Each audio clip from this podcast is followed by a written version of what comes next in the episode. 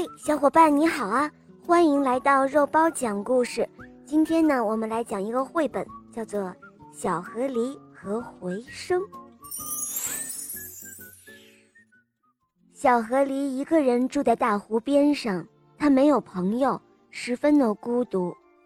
忽然，他听到一个很奇怪的声音，池子的另外一边也有人在哭。小河狸停止了哭。他竖起耳朵听着，那边的哭声也停止了。小河狸又是孤零零的一个了。哦，那边有人吗？是谁？是谁？是谁？那边也发出了声音。嗯，果然有人在。哦，真的有人！哦，太棒了！小河狸说：“这个池子很大，它划船。”划了又划，他看到一只小鸭子在水上团团转。嘿，鸭子你好，我在寻找一个需要朋友的人。小河狸说：“刚才是你在哭吗？”你好，我是需要一个朋友。鸭子说：“不过哭的不是我。”呃，是这样啊，那我要做你的朋友。小河狸说：“你就跟我走吧。”于是呢，鸭子就跳上了小河狸的小船，他们一起划呀划，来到池子的对面。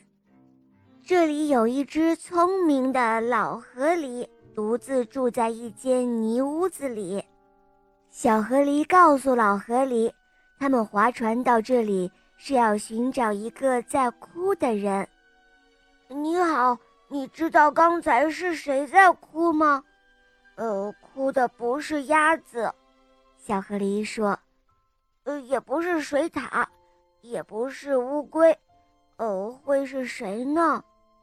老河狸将小河狸他们带回家，耐心的向小河狸传授自己的离声经验，而他在路上遇到的三个小伙伴就在一旁。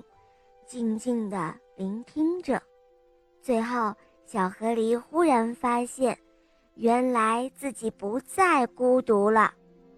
哦，太棒了！嗯，没错，他说：“我现在有许多的朋友了。”小河狸高兴地站在河边，他大声地喊道：“哇，太棒了！”我现在有许多的朋友小河狸开心地喊着。就在这个时候，从池子的对面传来一个声音，回答他：“太棒了！我现在有许多的朋友了。”好了，宝贝们，这个故事就讲完了。这个故事告诉我们呀，在成长的过程中，每个人呢。都免不了会经历一次次情绪的激荡，被深深的孤独感笼罩。但是我们都终将孤独。我希望大家能够享受孤独之前呢，要相信这个世界上每个人都会找到自己的朋友，只要他有一点点去寻找的勇气。好了，宝贝们，别忘了订阅这个专辑。收听起来会更方便，还有关注肉包来了，在我的主页呢，可以收听更多好听的故事哦。好啦，我们明天再见，拜拜。